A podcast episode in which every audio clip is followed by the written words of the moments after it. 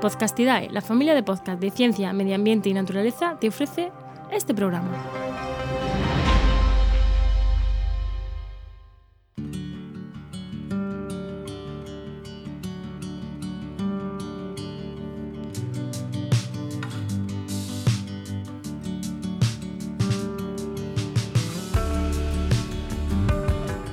¿Eres de los que odian los lunes por el estrés del trabajo? ¿Por el jefe o los malos compañeros? ¿O porque es llegar a la oficina y comienza el dolor de cabeza, los mareos, la sensación de irritación de ojos y nariz y la garganta seca? Hola oficinistas. Prestad atención porque este episodio es para vosotros. Hace más de 30 años, la Organización Mundial de la Salud reconoció como síndrome del edificio enfermo al conjunto de patologías relacionadas con la baja calidad del aire en su interior. Una mala calidad debida a la escasa ventilación, descompensación de temperaturas, cargas electromagnéticas y otras diversas causas ambientales en el interior. La distribución de las oficinas en la actualidad es en su mayoría de tipo espacios diáfanos, grandes cristaleras que aumentan la cantidad de brillos y reflejos en los monitores y que tampoco regulan el paso de luz. Se cuenta con sistemas de climatización de circuito cerrado y control no seccionado en todo el espacio. Esto sonará a todos los que han trabajado en oficinas, zonas que te hielas y zonas que te asas.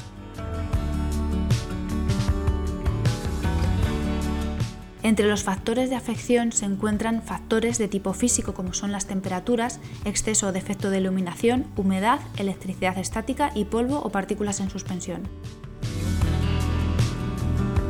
Factores de tipo químico que pueden ser los humos o gases.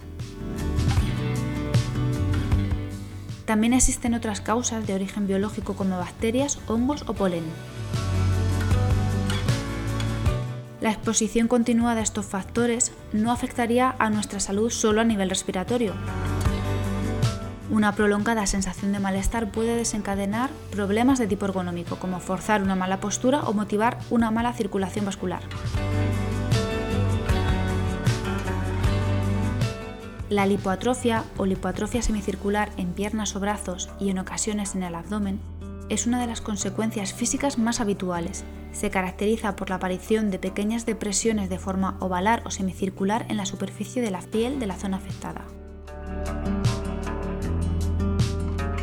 No es un síntoma que pueda aparecer en dos personas expuestas a similares condiciones.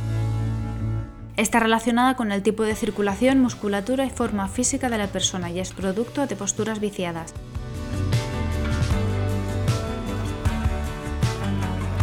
Todo este conjunto de factores estimula la aparición de otros síntomas de tipo psicosocial muy importantes en nuestro día a día, como lo son el estrés laboral o la ansiedad.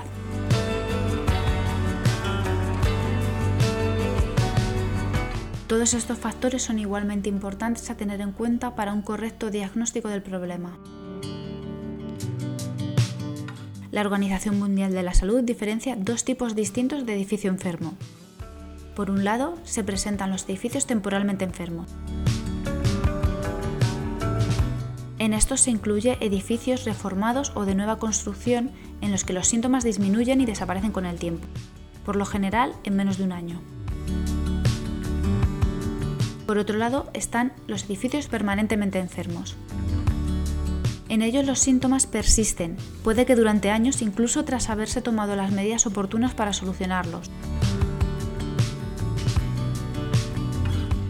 Se habla de un diagnóstico de edificio enfermo siempre que los síntomas se relacionen al lugar físico de trabajo y se afectan de forma simultánea a varios empleados. La Organización Mundial de la Salud estipula que las afecciones pueden aparecer entre el 10 y el 30% del personal. Es característico de esta situación que los síntomas desaparezcan tras abandonar el edificio.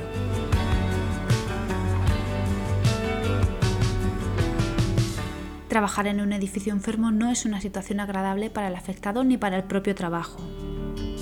Estas malas condiciones de trabajo afectan de forma directa a la disminución de la productividad y al aumento del absentismo. Dos circunstancias que no gustan a nadie porque tocan el dinero.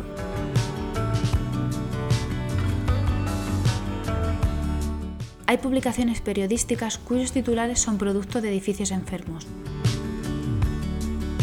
Elpaís.com, agosto de 2009. 100 niños en un colo infecto. Un informe municipal de Valdetorres del Jarama alerta de que los pequeños están expuestos a enfermedades respiratorias alergias en la vieja escuela. En febrero de 2010, también en elpaís.com. Trasladados 120 funcionarios de un edificio contaminado por un hongo. El edificio en cuestión era el Departamento de Acción Social y Ciudadanía de la ciudad de Barcelona. En la búsqueda de más ejemplos, unos edificios enfermos por excelencia que aparecen en todas las búsquedas son dos destinados a trabajos de oficina. Estos son la Torre Akbar en Barcelona y el edificio de Telefónica en Madrid.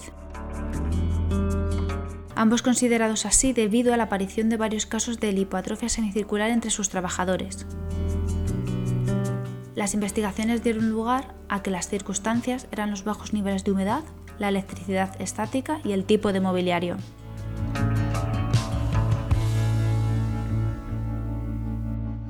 Como actividad fundamental en la prevención está la revisión de los sistemas de climatización y todos sus componentes.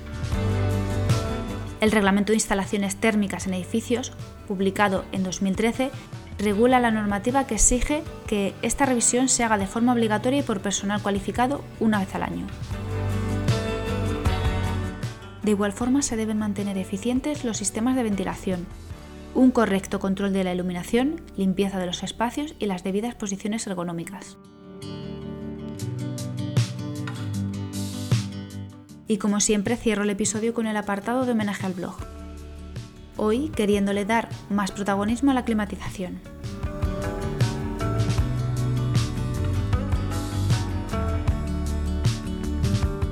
Os dejo en las notas del programa un post de la web solarpala.com, definidos a sí mismos como el blog de la ventilación eficiente. En él podréis leer sobre más causas del síndrome del edificio enfermo, ver algunos ejemplos más de estos edificios y sobre todo varias actividades de prevención. Una semana más, esto ha sido con GDGO un episodio que muestra que es posible la aparición de nuevas enfermedades producto de una falta de prevención y una gestión deficiente. A los micros con vosotros ha estado Ana Peña.